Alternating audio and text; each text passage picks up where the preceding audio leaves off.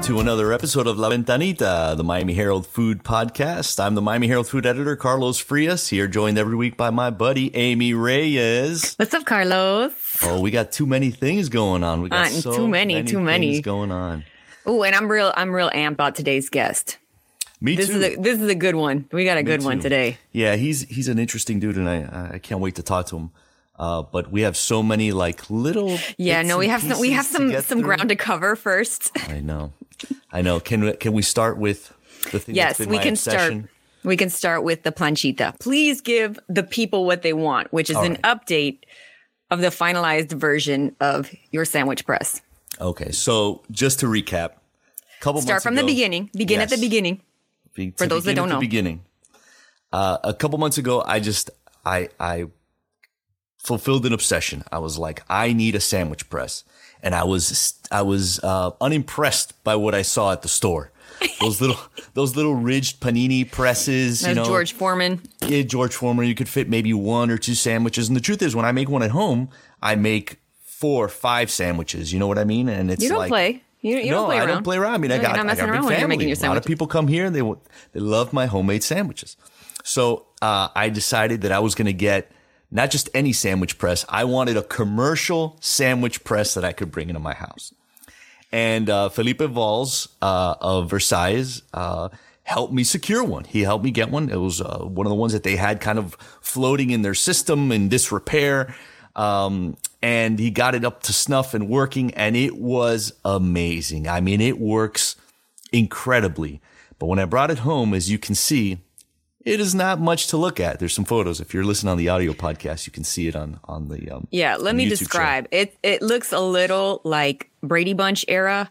It has a kind of um an orange and black sticker on the front. yeah, orange and black sticker on the front, a lot of grime from years of sandwiching and it just looks like it, it looks like it's been used, like it's fulfilled its purpose in life as a sandwich is press. it is a workhorse. It is Norm sitting at the end of the bar at Cheers. You know, it is yeah, He it's is doing weathered. its job. That's right.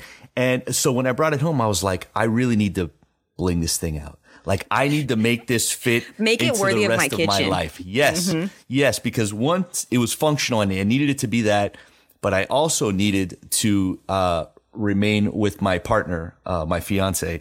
You needed it to be harmonious with the decor. I'm not even gonna lie. She was like, it was fine before, and I was like, I needed it to look awesome. It needs to look pretty. So you know what? You know, I have an obsession with like old cars and like I love watching restorations of like remember that show was called like maybe it was called like American Restorers or American Restoration, something like that. No, where they would find old it. come on. They would they'd find like old things and they'd take it to a guy and they they basically remake it almost new. So I Mm-hmm. found this guy in Hialeah. His name is Oscar Hernandez. And uh, and he owns a shop called um, Sunshine Polish and Plating. Because what I decided, I was going to take it to a guy who could bling this thing out. Now the guy's not an appliance expert, but he's like like people take everything from like car parts to old fixtures and he plates them in all kinds of different things. So I took him my idea. Make this thing something that would look amazing in my kitchen. And I went in with a plan. I was like, I want this part chrome. I want this part polish. I want some, uh, some, um, uh, Some plating brushed- here. brushed brass here and there to match some of the elements in my kitchen. And it took him about six, uh, I'd say a little over a month, about five or six weeks. And Enough to fill the banter period of at least five shows. Have at least five shows. And while he was we doing that, weekly updates like you were giving birth to a baby. So are we going to see the final the, let's see the final well, product. well, and, and and the other thing I'm going to say is, uh, dur- so during that time, I found a a, um, a a shop online that made badges for cars. You know, like it says the name of your car. You know, and you'll see a picture of it there. And I had them make a brass plate that could then go on la planchita, which is what I've dubbed it. Beautiful. And uh, and of course, because because the definition of what I've done here is extra, so I also- extra. I also shot a video. Okay, I- we have to see the video video. Everybody get ready. Anybody who can't see this, I'm so sorry for you. It's So, it's it's going to be keep- very extra. I'm going to kick it to our uh, to our technical director Pierre. Uh, show the people what we have done. Oh my god, it is amazing. As You, can even got him to like to like plate the little the little screws that go in the front. Dude. Yes. No, This the is guy. the okay, next so that, level. So what you, what you can't see is that the guy built a new handle for it and brass plated it and made it match. Uh, like the legs were these black, sturdy but industrial legs, and he he covered them. He kind of concealed them inside this tubing and brass plated that, and kind of made everything match. And if you go back to that picture, Pierre, if you don't mind, uh, you can see that like there's some elements in my kitchen that are like that are like brass. You know, you can see the knobs of, of my kitchen, and they're stainless steel because you know every so many appliances are stainless steel now. So I feel like it fits the aesthetic of the house, and I was so proud of it, Amy. Like the kids came over, and they came in the house, and I was like, "Guys, la planchita, what do you think?" And they're like, "Yeah, it's cool." Yeah, no, no, you're not gonna get you're not gonna get the reaction you want from No, no, from I your didn't. children. I really didn't. I was uh, I was No. disappointed, but then I realized that I'm the sick one. Yeah, They they had a perfectly normal reaction, Normal reaction. to a new sandwich press in the house, and I'm the one with the illness. Mm-hmm. Well, I gotta say, I, if my husband refurbished a planchita and made it that pretty, I would probably take all of my appliances and put them in the garbage and just be like, "This is it. This we don't get a blender. There's no toaster here. We're just gonna have this beautiful planchita, and everybody's just gonna have to like marvel at it." everything. So I hope you found an altar in your kitchen to place the planchita. I light a did. candle. I did. I put it. I put it in like this very corner, and like you walk in, and it's like the first thing you see. Oh, la that's right. planchita. I mean, it's gonna make for a great discussion, like when Indeed. when folks come over and stuff like that. So. I'm And it very better pumped. make for some great sandwiches, and I better get some of them. That is all I gotta say. Well, you know what? I'm, I might do something this weekend, so I'll, I'll holler at you if I. yeah, up- let me know. I have not broken it in yet. I have not. Like I turned it on and made sure it ran. It, it heats incredibly. It runs perfectly. I will leave Kendall for that. I will leave Kendall for Uh, Yeah, so- planchita sandwiches. I'm ready. I'm ready to debut it. So I'll let you know when Oh, that happens. speaking of leaving Kendall, I left Kendall this weekend. I went out to dinner. I went to Orno. Oh, look at you. Oh my God, so fancy. I felt very fancy. It was like a, you know, one of those dinners where you go out with a whole bunch of people and you're just like ready to drop a whole bunch of money. Right. And um, I have to say, this is my next strategy for when I go to Orno because this is one of uh, you know Niven Patel's um, two restaurants in the Thesis Hotel on US One up in Coral Gables. Dude, you don't even need to get the main dishes. Just get all of the the sharing plates from the sharing plates menu. Oh my god, everything was good. That Like, is by the time I- exactly when I reviewed it. uh, That's exactly what I told people to do. I was like, "There's so many great, Dude. interesting like uh, uh, uh, appetizers and small plates. Just order a bunch." Of By the time the beef came, I was like, I don't even want this, you know, because I ordered the beef because I Mm-hmm. was drinking my red wines. But I was like, I had the cauliflower, I had the octopus, I had the the some like lettuce leaves that had some cream stuff, and it was everything was delicious. Yeah, no, um, this is I'm not a food reviewer, okay? some lettuce leaves with some cream on. some creamy stuff inside of them, dude. The cauliflower, I got I, I got them to bring us more cauliflower. I was like, yes, the cauliflower stood out uh, from when I went as as being a really great dish, and I and it's interesting because he's done his version of a steakhouse there. Mm-hmm. You know, because he what his first restaurant is is purely Indian, although he he adds his own chefy mixes to it because he comes from a background of you know I mean he he worked with with Michael Schwartz. He studied under Michael Schwartz. He studied under uh, Dean Max, who's like a the, the seafood expert. That's the guy that that's the guy that taught uh, Jeremy Ford all about Zen in the kitchen. So like Oh, so like that's yeah that really uh, uh, interesting family food family treated that, that he branched off from there. Um, Mm-hmm. And so so this restaurant is a little bit more mainstream. Like it's a it's a steakhouse, but what's he going to do with it? And like you saw, he does really interesting dishes there. Yeah, no, I, I think that that's the way to go. You can get the artichokes, you can get the eggplant, you can get. You don't even have to get meat. Like this Right. place, everything, everything was good. Everything Yeah. was good.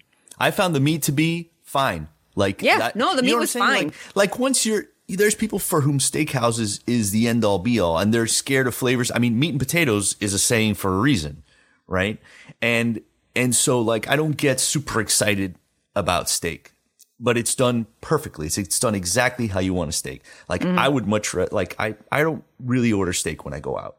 Um, although I did when I went there because I was like, this is a steakhouse. You have to order steak and see how they do it, and they do it perfectly. Yeah, no, it was great.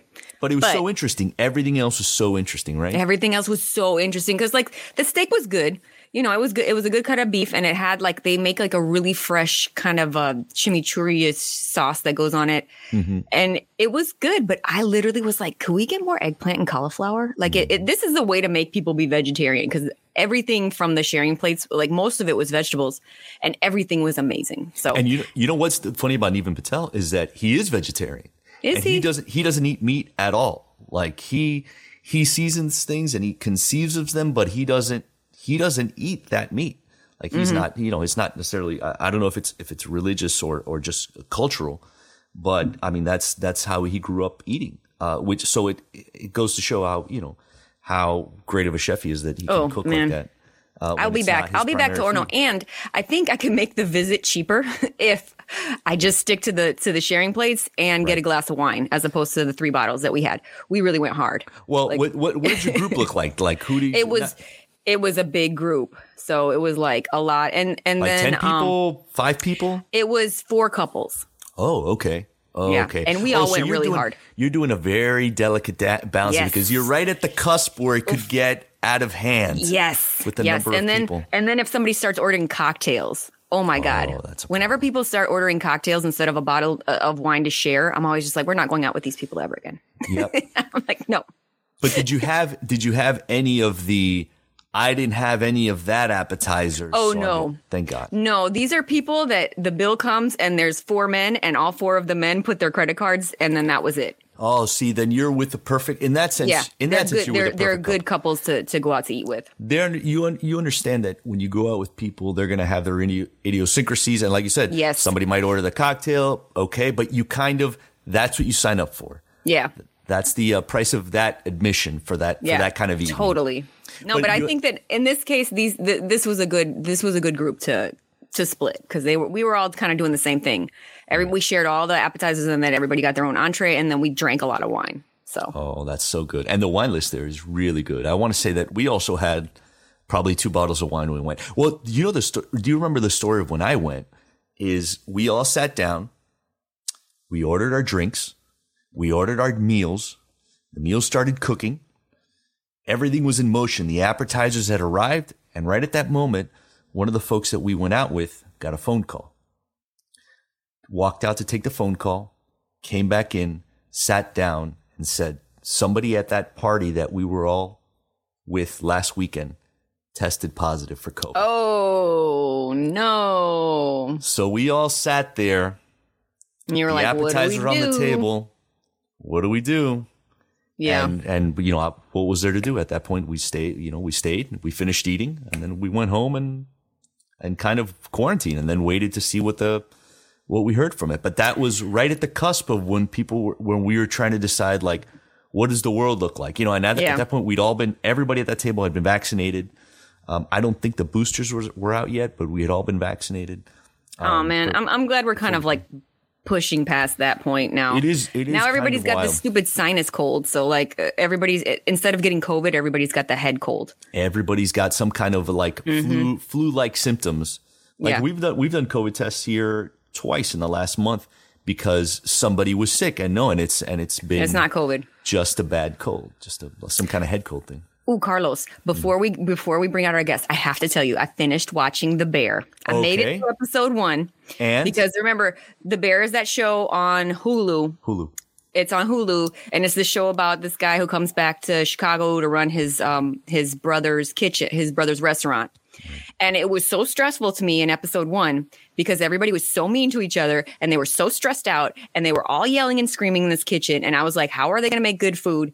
And I was just like, no, I cannot with you people. And then Carlos was like, no, no, no, you got to stick with it. You got to, you got to hang in there. Um, just give it another, give it another go. So I strapped him and I was like, okay, we're going to do this.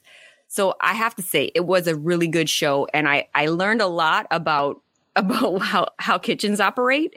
Um that there's an episode where this um this young chef that he hired institutes like a French protocol for Ah, the brigade, the French the brigade. brigade. That episode was so much fun for me because I was like, oh, this girl's going to get this kitchen running right. And she did. It was Yep. amazing. Like Right. she got all these people who are just numbnuts and who are just crazy and just like, where does this go? Where's this thing? I need hands, whatever. Um, she got them all like, they were like soldiers. It was amazing. You know, I what what um I think was genius about that show is there are characters that they rub you the wrong way, but they are still likable. Like there's the there's the cousin, right? Cousin, and there's the woman chef who's been there a long time. Like she's got she's like Latin, she's like Afro Latina, right? And she's and she's trying to kind of actively sabotage the other girl, Right. uh, as a know-it-all. And it she just bugged me. And then little pieces of them start being revealed, right. And like the great you start to see why they're why they are the way they are. No it was a really good and it was it was a really good like ensemble. Like you get to see how it was almost like um like making a movie. You get to see how people who hate each other and who have a lot of things in you know against each other if they're if they all know their roles they can get through a shift you know? Right. they can get through a service. And so that And- that was what i really liked about that. And you and you really do start seeing where where uh, the place does feel like family. Like when they talk Yeah. about places that are businesses but feel like family, you start to see, especially when you have people that have been at a place for 10, 15 years plus. Mm-hmm. Like, how can you not? You know, it's no longer uh, just like a employee number and a social security number, you know? But oh and then there's this one character this one young young guy that um I- they didn't really establish if, if he was homeless or not but he was sleeping at the restaurant and he was kind of like one of these mad scientist dessert guys who would uh, who was like just he had this passion to to create this donut and he was just so obsessed with it and the the chef was just like yeah do you. As long as you make your chocolate cakes we're good you know? And so he's in the he's in this little cave just making this and it, it reminded me of like a lot of people that you have um profiled in Miami who are like oh he started at you know he started at Q and he was doing a barbecue and then he like came up with this recipe and then he's now he's doing it from his own home and like like it, it shows you kind of the evolution like where people where people who become like experts at a certain thing like how they get room to grow and who it is that like gives them the space to just experiment and try to figure out how it is that they're going to make the thing that they're eventually going to become amazing at so I, I really like that part of it too Yeah, I, I found that pretty pretty telling. Like there were really interesting little bits there.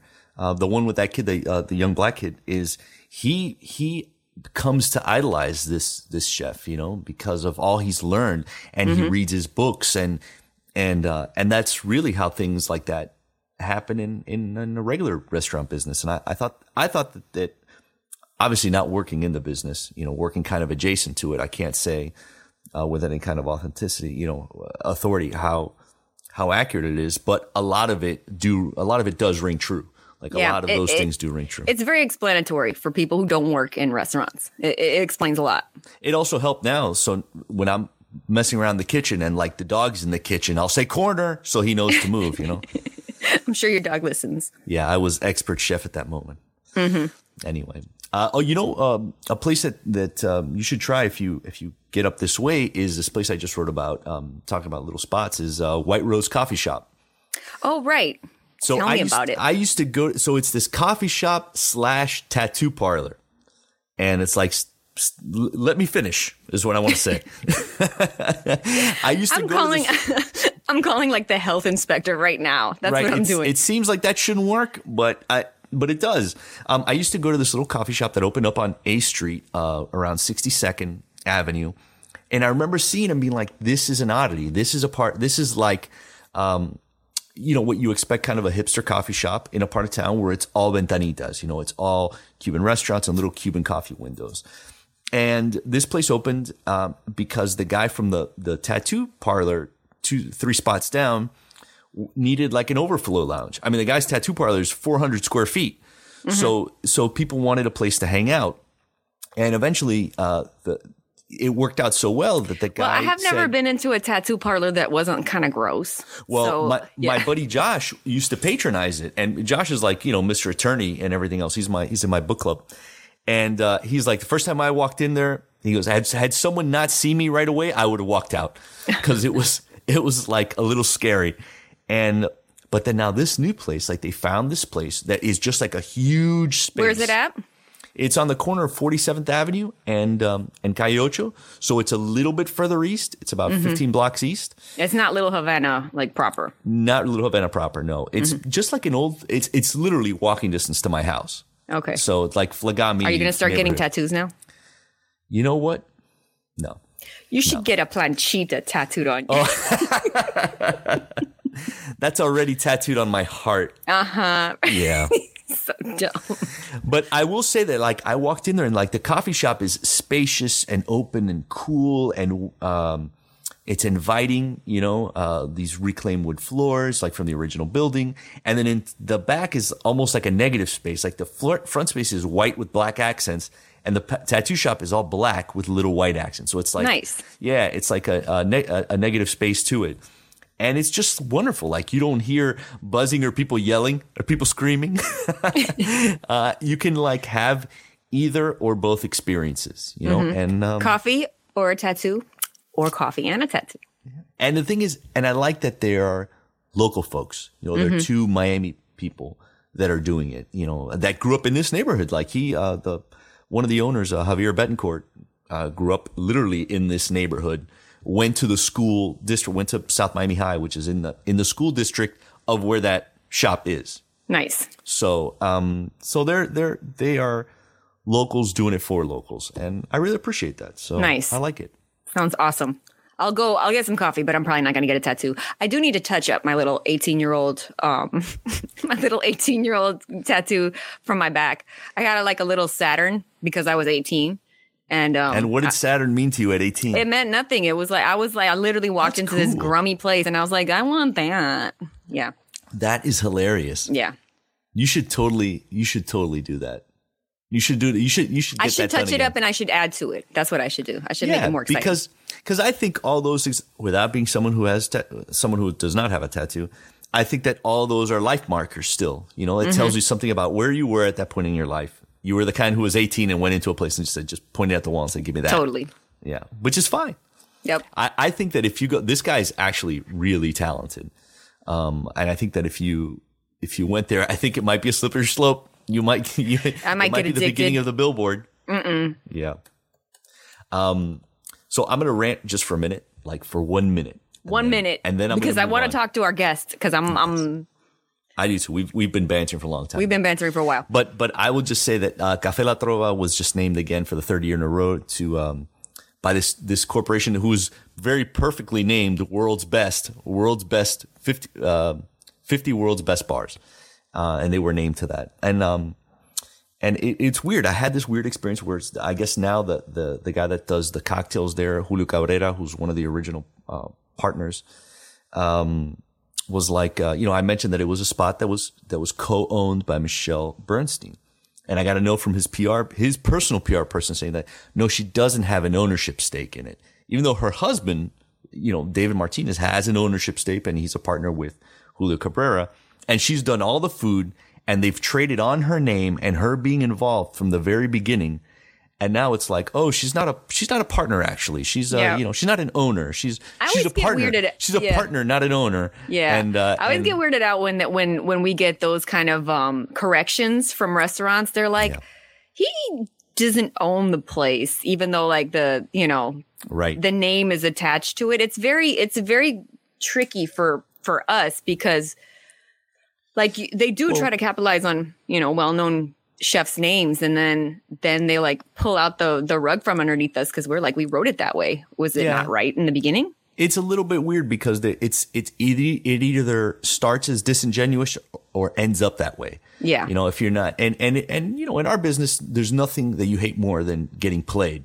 yeah You know, um, or being corrected yeah, exactly. I don't like being correct. I know. I like I like being right on the front end. all the time. Y- Never not right. Tell us the thing and let us get it right. And I feel very bad when we get it wrong. Mm-hmm. So it's like when someone kind of gaslights you and is like, well, as a matter of fact, she was never partner. You know what? You guys intentionally made it, um, made it, uh, uh, Nebulous. nebulous so that, Mm-hmm. so that, you know, those, th- so that it could work for you, but then you could back out of it when it was, Mm-hmm. It was a convenient confusion. Yeah. All right. But you know what? I'm tired of being salty. I'm going to We're I'm gonna ready to move on to sweets. Yes. I'm ready to move on to sweets. And that's perfect because our guest this week is Antonio Bacur. I'm sorry. I'm going to re- I'm to do that again. Our guest this week is Antonio Bachour because his name is pronounced like a sneeze. Um, Antonio's beautiful desserts uh, became famous before he did. Uh, millions of followers on Instagram watch him make these glistening, colorful, mirror glazed desserts uh, for which he's been named the best pastry chef in the world at his shop in Coral Gables. Um, and but Antonio started out with pretty humble roots. His family emigrated from a tiny village in, in Lebanon to Puerto Rico, where they started a bakery, and that's where he was born. And while his two brothers preferred to be out playing volleyball, he was back at the bakery messing with pasteles and wondering, why can't we put guava in a croissant? By the way, there's a uh, there's another volleyball reference to the show. Uh, so I, we're we're having a lot of volleyball and Puerto Rico references in the show. Remember Jose Mendy? Uh, Antonio, uh, he's an innovator. Uh, he was one of the first to add color to the chocolate mirror glazing, and um, that let him turn these little bite-sized uh, sweets into artwork. Really, it's like they're like edible jewelry. He started posting photos of what he made to social media and he never keeps a secret to himself. He actually has written several cookbooks. Uh, and he became a teacher of this method the world over. Um, and people people flock to him to learn how to make these kind of brilliant desserts. You go to a shop on a weekend, and you will find him there, and you will find fans waiting for his autograph. And the interesting part is he's such a humble and quiet, reserved guy. But somehow we got him on the show, so let's talk to him about it. Bienvenido, Antonio. Hey, thank you for having me. Oh man, thank you so thank much. you for, for making time. Here. You just got back from like a, a whirlwind tour of the world doing all of your your pastry stuff. Were you were you teaching or were you filming shows? What were you doing? I was doing teaching, collaboration dinner and pop-up in Barcelona on oh, my shop. Very nice. Very nice. You you mentioned to us that uh, um, among your trip um, you were opening a Lebanese restaurant, and I want to ask you about that um, be, because your your shop here started as you started as just bakery, just pastries, and then into breads, and then it became kind of a full restaurant in Coral Gables. And I know that you're opening a new spot uh, in the design districts uh, too. So I want to ask you first, kind of going back a little bit, like what was it like? What was your household like growing up of Lebanese descent in Puerto Rico? What did, what did your table look like? you know, uh, our table, like uh, I mentioned before, we are seven brothers. You know, my mom was cooking all day. Mm. She she was cooking for almost 15 people a day. Uh, in the beginning, was Lebanese food because uh-huh. that my mother was making before. After uh, she started learning cooking Puerto Rican food, mm. and then in the table we have a mix of arroz con gandules, pasteles, steak, and encebollado with kidney, hummus, baba ganoush, uh, kafta, uh, all Guarani, all kind of Lebanese and Puerto Rican cuisine. Everything was a mess. I, am looking. I'm looking at Amy's face, and she's like drooling. She's ready yes. to go to your go to your mom's house back in time and I eat at your table. that. That that must have given you a lot of. Um, it must have waken woken up different parts of your brain when it came to creativity. When you were watching that different cultures of food meet on on one plate. Yes, uh, I always say my mom is the best cook in in the world. You know, hmm. she made the best pasteles, uh, and then you know the, the, good thing about her, I learned that she was making pasteles at that time, and she put like a twenty vegetables, only one or two, like a plantain and calabaza, and then she mixed inside with different kind of meat, and then I learned from her this creativity to start mixing and creating new dishes. And that was the thing at the bakery, right? When you when you were at the bakery, it it was a very traditional Puerto Rican bakery, right? Like you were making generally gen- Puerto like Rican. a flan, cheesecake, tocino del cielo, like a classic stuff. But entonces aquí viene Antonio, and you start getting creative, right? You you want to start messing with it? Yeah, you know, uh, I always, you know, I'm very big fan uh, of a Spanish chef. Mm. So I started my career, I was following big Spanish chef like a Ferran and pastry chef like a Paco Torreblanca. I see this guy doing something new, uh, innovate um, with a nice technique. I say I can do the same. I want to do the same in pastry, and then I start playing uh, with different techniques, with different decoration that I think people buy f- first by eyes when they they see something beautiful. I say wow, and then I say I want to do something wow faster and then taste much better and then we we get it Right. And the thing about your pastries is that they are beautiful. There's a lot of times where somebody will make something beautiful, but you don't necessarily want to eat it. There's something about it that is like it's, but there's your pastries. There's something about that mirror glaze that like you just want to bite into it. It's so perfect. Like like they like uh, Ed Norton said in uh, in Fight Club. I just want to destroy something beautiful. like you just want to eat it and and and see you know every get every little bit of it. Uh, tell me about that. You know that idea of where did you learn that that idea that eating with your eyes is half the battle is bringing people in. You know because uh, like uh, even pe- uh, people they they they buy by eyes. If you like a car, you always see the car first before you go inside and you touch it and you taste it. The same with the food. I think when you like something, the first impression you you you have fifty percent that you want to buy that, and then if you taste and it's much better, you know people get crazy about that. And then oh, I always thought like this is the way to sell uh, pastry that look beautiful, but at the same time when you eat it, uh, tastes much better. And then I think we we focus in that uh, the wow factor.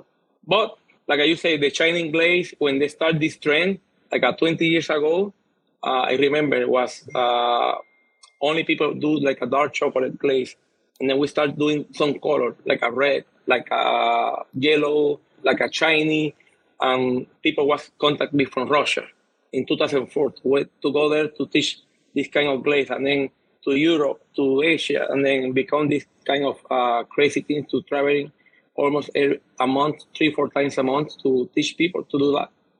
So you wait, back up, back up, um, Antonio. How did you go from um, from the bakery in Puerto Rico to start working in Miami? You know, uh, I moved first to from in Miami in 2000. Uh, uh, my brother was living here in Miami, I, went to Europe and I came back to Puerto Rico. I started working in a different hotel uh, resorts in Puerto Rico. And then my brother said, come to Miami. It's a nice place. I came here, start working. And then I moved to New York back and I came back to Miami. And you came here, you, you came here because you felt like Miami was a place where that was open, that was receptive to you changing the formulas, right? Like to, to bring in some of those high techniques. You were at the, uh, which hotel was it that you were at where you started? First, I, I, I came, uh, I worked uh, first with a catering company and then I went to Talula with Andrea. Curto. Okay. In 2003. And then I worked for different restaurants. And then in 2007 at the W when pastry chef opening. And then I went to New York for work for a different hotel. And I came back in 2009 to 10 to open St. Regis. The St. Regis, right? That's oh, where. That's after where you after you opened the St. Regis, of... you opened another place over by Brickell City Center, right? You you opened your first place. Yes, in uh no after St. Regis. Oh, okay. Right. It was in like B Bistro. B Bistro. B Bistro. Yeah. I remember I went to a media dine there and I, I decided after that that I will never go to a dessert only media dine because they will they'll kill you with They will kill you with sweets. you will die. just went to sleep. it was after. just a lot of sweets. I was just like, you know something, guys, I can't eat anymore. it, everything was delicious, but I was I was gonna die. I, I was I found it interesting, like, you know, you're one of the things that I really discovered about your place that I loved was I just love your croissants. Like they're the closest thing that I had to anything in Europe. Not just closest. I mean, it was identical to anything I had in Europe where you bite into it and it's just like you taste that cultured butter in every little bit of that, of that bite, you know? Um, and I think people forget, like, they're like, why is this, why is a, a, a croissant so expensive? And I know at one point I was like, oh my God, I'm paying $4 for a croissant or $5 for a croissant.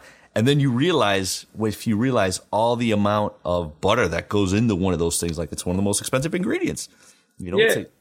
and, and the, uh, and the, and the skill that goes into that. You know, our, our croissant, we use a 100% uh, French butter. Uh, um, usually people add 25% of butter for the croissant. We add 50%. 50% Amy, is a Amy, lot of half butter. Of, half of the croissant, it's basically yeah, it's a vehicle to eat butter. Um, yeah, I like I both that. of those things, bread and butter. I like them both. uh, and you know, and the butter is very expensive. You know, it's uh, mm-hmm. it's the way I, I want to eat. uh, we try to don't over fermented the, the croissant, the dough before we add the butter because I don't want to taste like the acidity. I want to taste like a butter, like a Yeah. fat. The good thing is the fat, it's not the, the fermentation. And then uh, I love croissant. I can eat 10, 12 every day. I eat every day like a 10 croissant. It's, it's, it's my addiction. And then I, I, I want to taste a croissant that tastes like a butter, like a, you eating like a bread and butter. That's You know way what's funny is- when I when I hear you talk about that, like we're I, I do believe that you will eat ten croissants in a day because I think of this guy um, Renato Viola who owned uh, Mr. One's uh, Extraordinary Pizza, and you know he was he was like a pizza nut. He was a pizza freak. He opened a pizza shop at his parents' house in Italy, like cooking out of the back room. Like basically, if I if I turned my planchita and and opened my window and started selling out of it, that's what he was doing with pizza. And the guy today eats nothing but pizza all day. And I feel like those things, uh, you people that really are in love with what they do and are really great at it, um, are actually in love with it. Yeah, they they're not just consume great their, at they consume their products. Yes, they they use their product. You get high to- on your to- own supply. that's right. Today, uh, I have already like a three croissant today. The lava cheese, the flan, and the pecan. Antonio, um, tell me a little bit about um, so your background. You grew up in this very um, eh, you know this this Lebanese household, and and you just mentioned that you during your trips and such, you're now opening a Lebanese restaurant in Mexico. Tell me a little bit about how you go from making pastries to just deciding that you like you want a fuller concept and you want to do more food, and now it sounds like you're touching into your like historically your family's roots with Lebanese food. What what made you think about doing that? You know, uh, like I said before, my mom is the, my first ins- inspi- inspired person to cook. Uh, I love to cook. In my house, I cook. Uh, I know how to cook. You know, I cook many cuisine. Um, I'm, I'm, I'm, and my mom, they teach us to how to cook Lebanese food always because she was working a lot. They have some business, and then always we cooking home Lebanese food. And then, you know, I always want to open a restaurant. Uh, after we opened the, the bakery and bistro, I want to open a, a food restaurant. And uh, I was doing a consulting in Mexico for a big group, a hotel group, uh, Palace Resort. It's like an all-inclusive uh, hotel in, in Mexico. They have 14 hotels. And then we create like a commissary kitchen, like a 28,000 square feet to Oh, make wow. like a like a croissant. We do like a 40,000 croissant every day to supply Oh my God. Yeah, Wait, yeah, yeah, did you say 40,000? 40,000 croissant per day. I wanted to make we- sure that was not lost in any kind of translation. No, that is an incredible yeah. number. How many of them did you eat? 20,000? you know, in Well, that's why you make so many. That's why. Yeah, the, in 2015, the owner of this hotel group, uh, the Chapur family, they contact me to to fix all the pastry program for the hotel because it's all inclusive. They want to do like a very high end dessert uh, for the customer because they are four and five star all inclusive hotel. And then I went. Uh, was a, a little bit mess because you know each hotel they have their own pastry shop, and the and there was one hotel they are they're doing good, one other they don't doing good. I say, well, we don't centralize everything, and we we do a commissary kitchen that we do everything in one in one place, and then we send to each hotel what they need every day. And he loved the idea, and then he built out a big commissary kitchen with the all the equipment I asked, and then we start doing all the croissant, pastry, dessert for the buffet. Uh, the dessert for they have like a native restaurant kind of restaurant like a Lebanese, uh, Indian, um, and then the the Lebanese restaurant they have was not good. I uh, my my brother and me we go every month one week to Cancun to show all the pastry chefs all the new recipe, new technique for the to the to the next buffet because we change the buffet every month, different buffets Okay. for the for pastry. And they say, I, I told Habib is the the son of the owner. This restaurant Lebanese is not good. We need to fix it. And he asked me to me and my brother to fix it. And we changed Oh, all completely menu. You know. Were, were you like, Uh, did you kind of rub your hands and say, Yeah. all right, now I'm going to Yeah. make some, some of mama's Yeah. food here? yeah, we made the homemade pita bread. We make all the all the mesa, the hummus, and he loved it. He loved it, love it, love it, love it, love it. And then last year, he he from Merida. He he built out uh, a hotel in Merida and food hall in the hotel, like a beautiful space, high end. And he asked me to open Bachour and and, and, and Lebanese restaurant, fine dining, and we say yes. And then we decided to, to open in, in Merida, Mexico. And we just opened it like two months ago. And super packed restaurant. It's busy. We have a lunch and dinner, uh, and people love it. We do. We make like a six different kind of hummus, like uh, with camote or sweet potato, like uh, uh, with beet uh, hummus, uh, kalamata, olive, uh, baba ganoush. You know, it's, it's like a mix of Lebanese, modern Lebanese, and and people love it. It's, it's crazy how it's uh, people like it. Yeah. Is there a place in Miami that you, when you need Lebanese food and you don't necessarily want to start cooking, that you'll go and you'll have some? Is there a place that? My mom house. Uh, does your mom Ah, live here? Does she live in Yeah. Miami? yeah, she live in Miami. Oh, she okay. makes the, the, the best the best Lebanese food. Oh, that Are all is your brothers here still fantastic. too? Yeah, I have one brother, two brothers in Miami, and three in Puerto Rico. Oh, okay. Oh wow! So you guys really made Miami home then. What What is it that you like about about being here and, and setting up Listen, shop here? You know, when I moved to Miami, I see the, the weather is amazing, the people, the different culture in Miami. That you you walk in the street and you feel like uh, you are in, in the best place in the world. You know the, the- like I, I see I'm very lucky. Uh, I travel every year about 25 country in the world. Um, I cannot shame Miami for nothing. For any any What part place of in Miami do you live in? I live in uh, Brickell Key now. Oh, that's nice there. My my Yeah. oldest uh, my oldest uh, boyfriend lived in Brickell Key, and that's that's an interesting little little enclave. What do you What do you like about that part of town specifically? Because you had your choice. You know, because I have I can walk with my wife. Uh, I have next to me La Mar. Uh, I love Peruvian food. I, I at least I, when I'm in Miami, I go once a week to to have dinner over there, and then you know to walk to go to the uh, shopping mall to walk around the the. the I like I love water. I, I I wake up every day in my window. I see the water, and I feel happy. You mentioned that to me when we were when we talked a couple years ago that um, like getting married to you, meeting your wife was like such a big part of your life, and like you be guys, you guys became like like it totally changed your life before and after. So, uh, you know, I, I'm curious. I'm curious, like when, you, when you're a young guy coming up and you're trying to figure things out, and then you meet someone that kind of changes your life that way. I, I don't know. I'm, I'm wondering how that how that changed your life. you know, uh, like uh, you know, I I meet my wife in my first shop in Miami, the one she went in in in Brickell. Oh, okay. Uh, she was in vacation in Miami, and then she went with, with her friend to to Brickell, and then she stopped uh, at this shop. When I saw her first time, I, I fell in love. I say, "Wow, who is this beautiful woman?" And then I went to the table. I talked to her.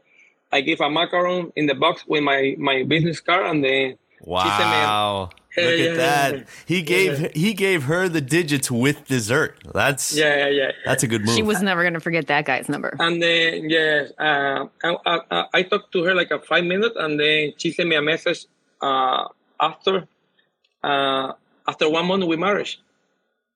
She was in vacation. That Yeah, is yeah. You amazing. got married a month later. Yes, What year Well- was this? uh, in 2016.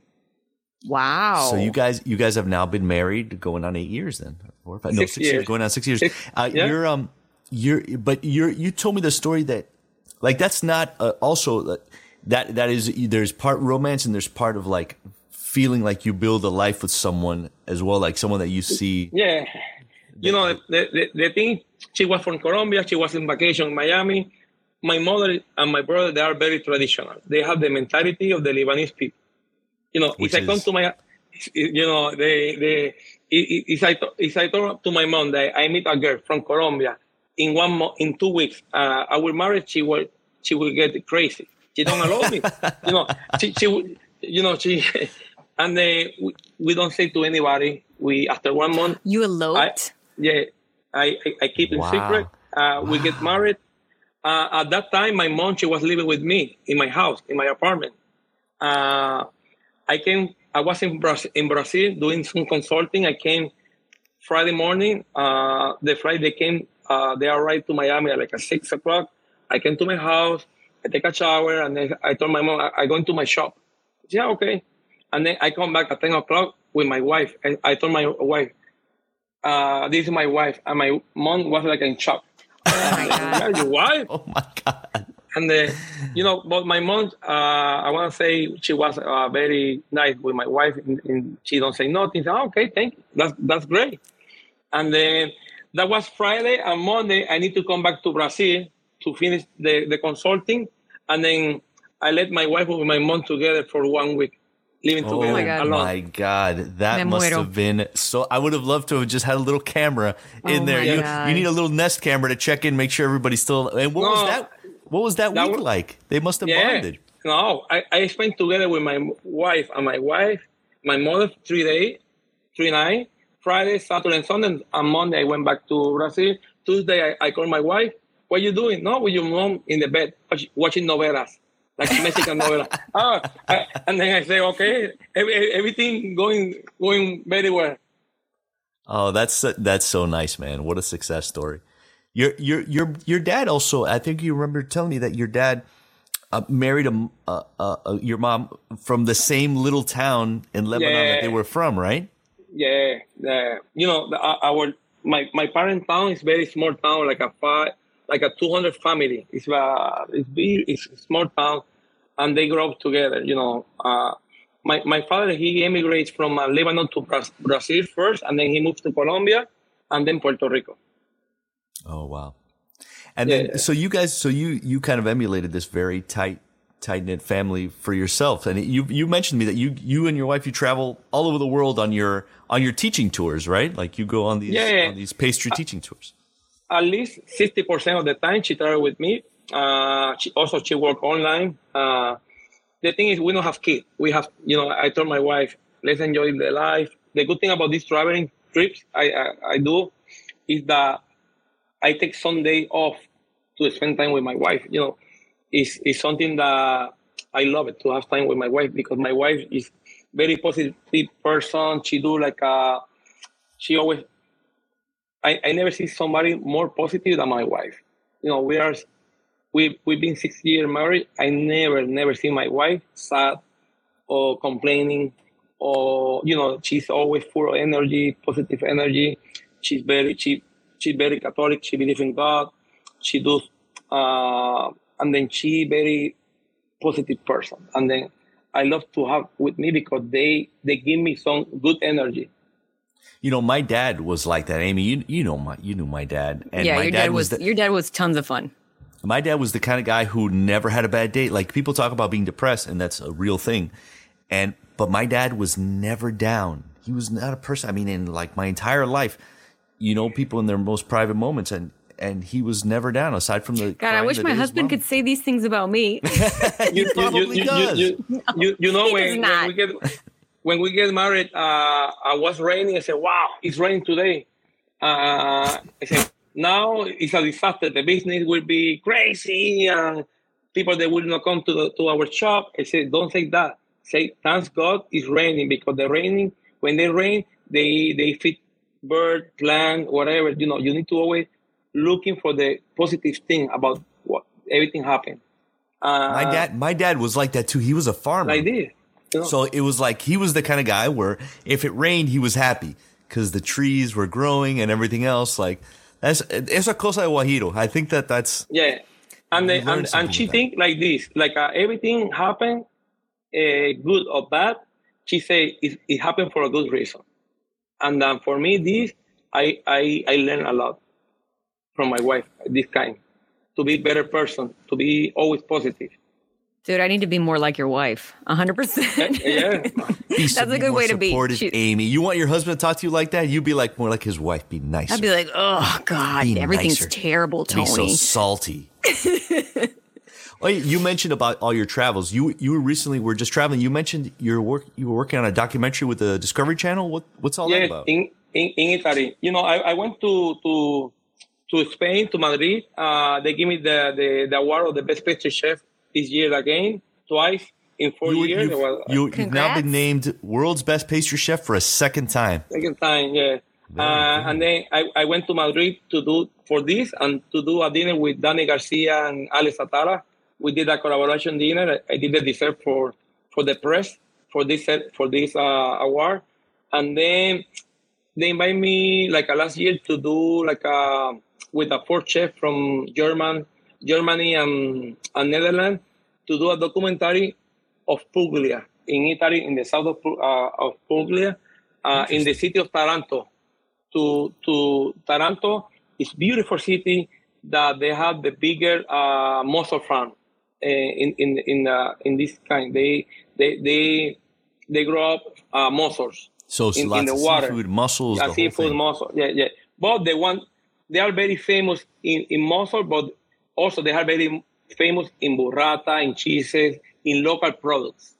See, And I was gonna, want- I was gonna say, Amy, that's that sounds more like your because mussels. Yeah, I know mussels, you. no. and- You're you're not you're not big into the uh into the the snot of the sea. Although No, I- no, I no. love- but I would eat I love all the cheese, all the burrata. You would Yeah, eat all yeah, of yeah. yeah. Yeah, and then uh, they did a documentary for four days. That each chef they will pick two products from uh, this from Taranto, and then do go to the kitchen, cooking, baking, and then to prepare for a hundred people, for press, for local people, and then uh, this, this thing was recorded to do a documentary to to promote uh, local product. Uh, I choose mas- mascarpone cheese and basil, Ooh. Wow. and I did a dessert with mascarpone cheese and basil, and there was Oh a my God. was, That was sounds a people. Yeah, people love it. What did it look then like? I did- I did like a mascarpone uh, cremo with the uh, basil uh, cream, basil syrup, uh, you know, a mix, and then was a crazy. Was uh, How big was it? like a, How big was it? was very small because you know it's uh, uh was like a six seven dishes, but uh, beautiful. It was white um, and green, the color of the basil. You know, the aesthetic wow. was uh, was beautiful, but the taste was a explosion of, of flavor of mascarpone, basil. We, we put a little bit of our Caribbean roots, the coconut, you know, to, to, to make something more tropical too. And the people that wa- was was not expecting the flavor of the coconuts, and then was good combination. You you you work with mascarpone a lot. A lot of the desserts that I've had at your shop, uh, you I you have that that flavor profile. What is it about that particularly that? You know, I, I love to work with mascarpone, uh, also with yogurt, because this kind of dairy, they give a nice texture to, to the dessert. You know, That's they- very Lib- that's very Lebanese, right? Using Yeah, the, yeah. the yogurt. yeah, to make nice and creamy. You know, the texture of the of the of this kind of mascarpone, you can mix with different flavor of fruit, chocolate, or, or whatever you want to add it. And I like the texture, soft and creamy. When you eat, they melt in your mouth, and that that's how I I, I, I like to to work with this kind of of products.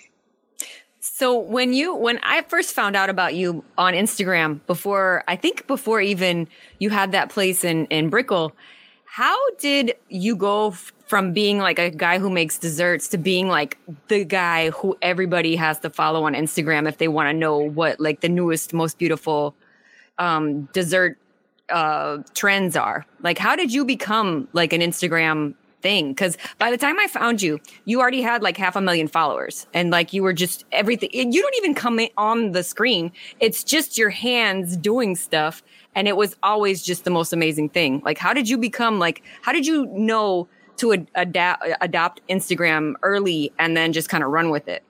You know, uh, I think because I, I, I break the rules of, of pastry in, in, in, in the world.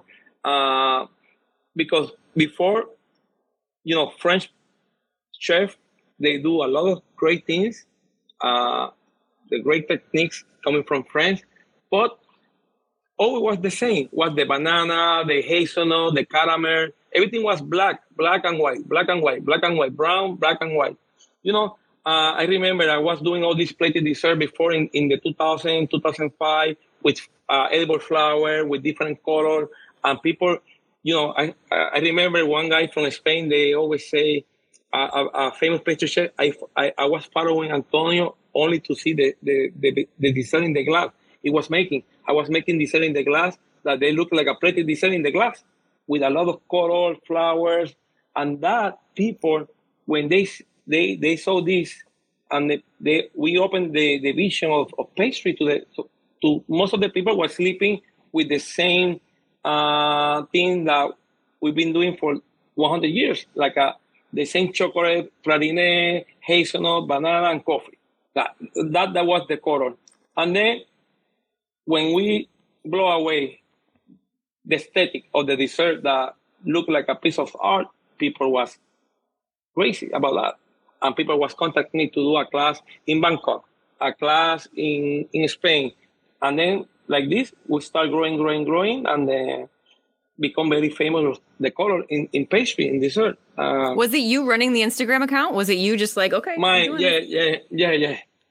I like to to to run my Instagram account because uh, I like to to to be in touch with the people. Some people they ask so many questions or, or, or good questions. Uh, if they have the time to ask me, I have the time to get back to them. You you take a lot of the photos, right? Like you always have the newest iPhone, and you t- try to take really nice photos of things, right? Listen, is uh, is I cannot if, if I choose to not be pastry chef, I will be a photographer. I'm, I'm I love to take a picture. You know, I have like a eighty five thousand picture in my iPhone. Uh, Eighty-five thousand yeah, pictures. Yeah, yeah. He's that got that is, real, the upgraded plan. I was gonna say you got that. You got that uh, iCloud. He's got the world's biggest cloud. the hundred dollar a month iCloud plan. yeah, yeah, something like that. Believe me. And then I, I like to take pictures. You know, it's I, my, uh, it's my passion. You know, I never, I never have a professional camera. Always in my phone. Interesting. I have a good eyes. I always say I have a good eyes to take a picture. Right. That's fantastic. And and you've translated that now to like I'm curious how that how that goes over into when you open a full restaurant, right? Like Bachour here in the Coral Gables is now has been for the last couple of years a full restaurant, and you're opening another one in the Design District. What's what's the deal with that one? Yeah, we're opening now uh, a Design District, uh, table, like uh, in French, mean come to my table. Mm. Uh, we want to open a, a, a, a, restaurant with a French influence. I love French food. Being in France every year, I go like a five, six times to teach classes in, in France. I, I love it.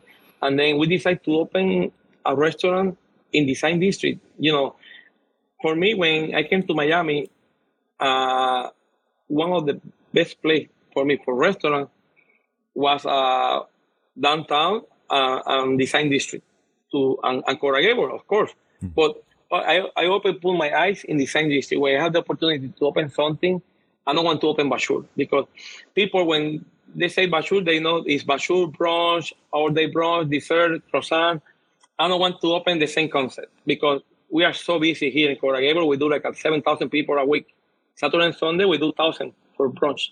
And then I want to do something different. I want to do something that I can be more more uh, creative to, to do something different because when you do the same, same, same, I think at, at some point you will be like a bored. Like, ah, okay, let's open. We I know to do this already, but I want to do something different that can, I can get more excited to do it and keep doing because you know I have a, a lot of passion for this for this career. You know, for me, you cannot believe it. Uh, I wake up every day like on my first day. It's, it's not like uh, I wake up today, ah, I need to go to the restaurant. I wake up every day at four o'clock, and my wife, my wife say, "Why you need to wake up so early?" Because I need to go. I want to go.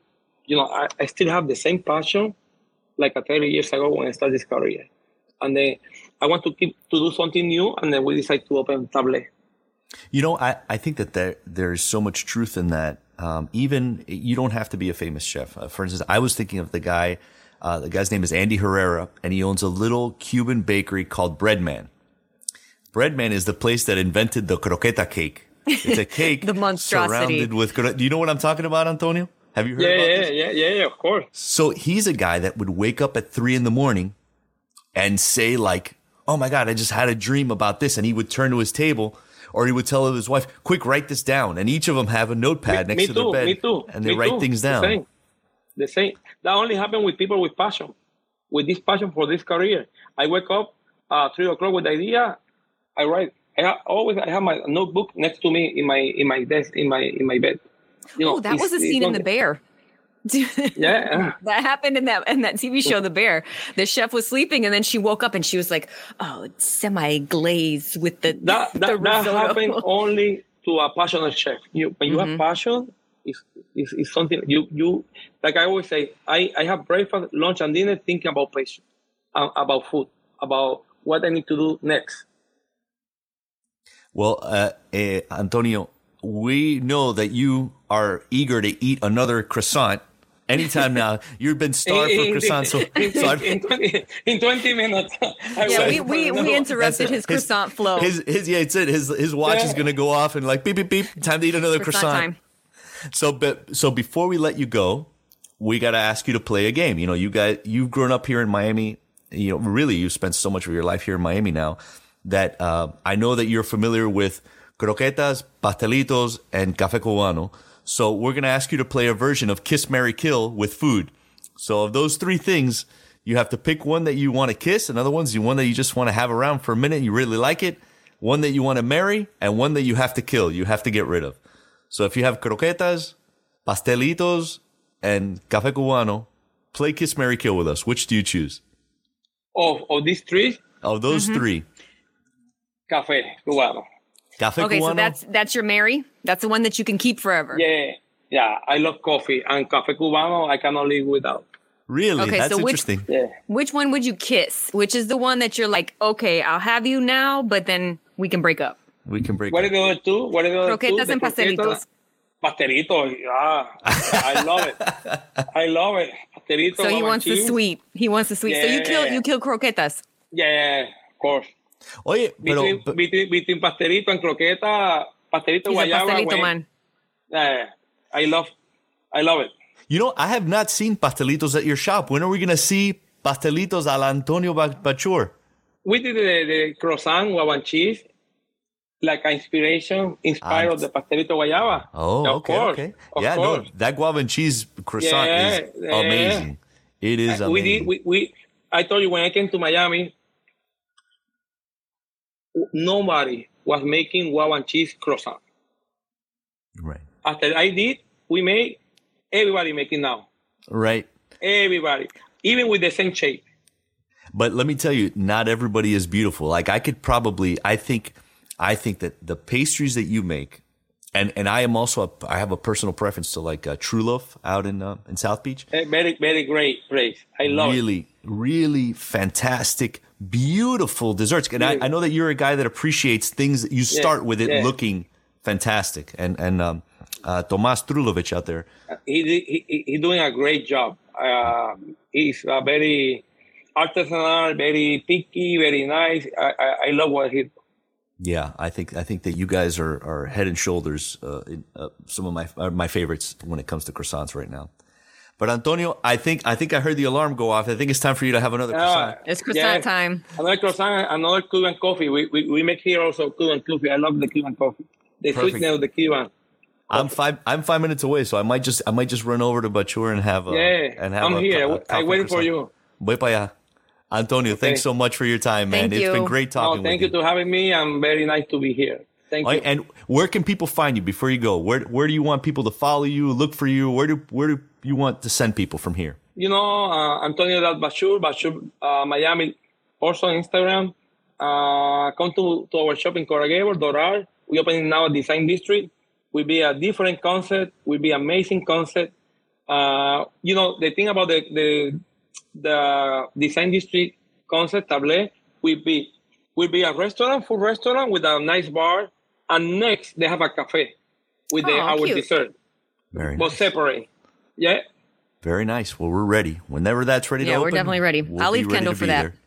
Yeah. Thank you so much. Have a good day. You, Antonio. Take care, buddy. Thank you. Thank Bye-bye. you. Bye bye. He needs to open a place in Kendall. That's all I got to say. Listen, leave Kendall for a minute. Can you just leave Kendall for a minute? I'm Come definitely going to go to the design district. That's for sure. I'm going Listen, to Table. it's early enough in the day. I mean, it's it's lunchtime. Like I'm ready to go have a croissant and un café con leche. Oh man, that that croissant with guava and cheese I've never had. I've had his regular croissants and they're they're fire, but I haven't had the guava and cheese croissant. That sounds Oh. amazing. Oh, there's one that he does with like a like a Nutella inside. I like all those things.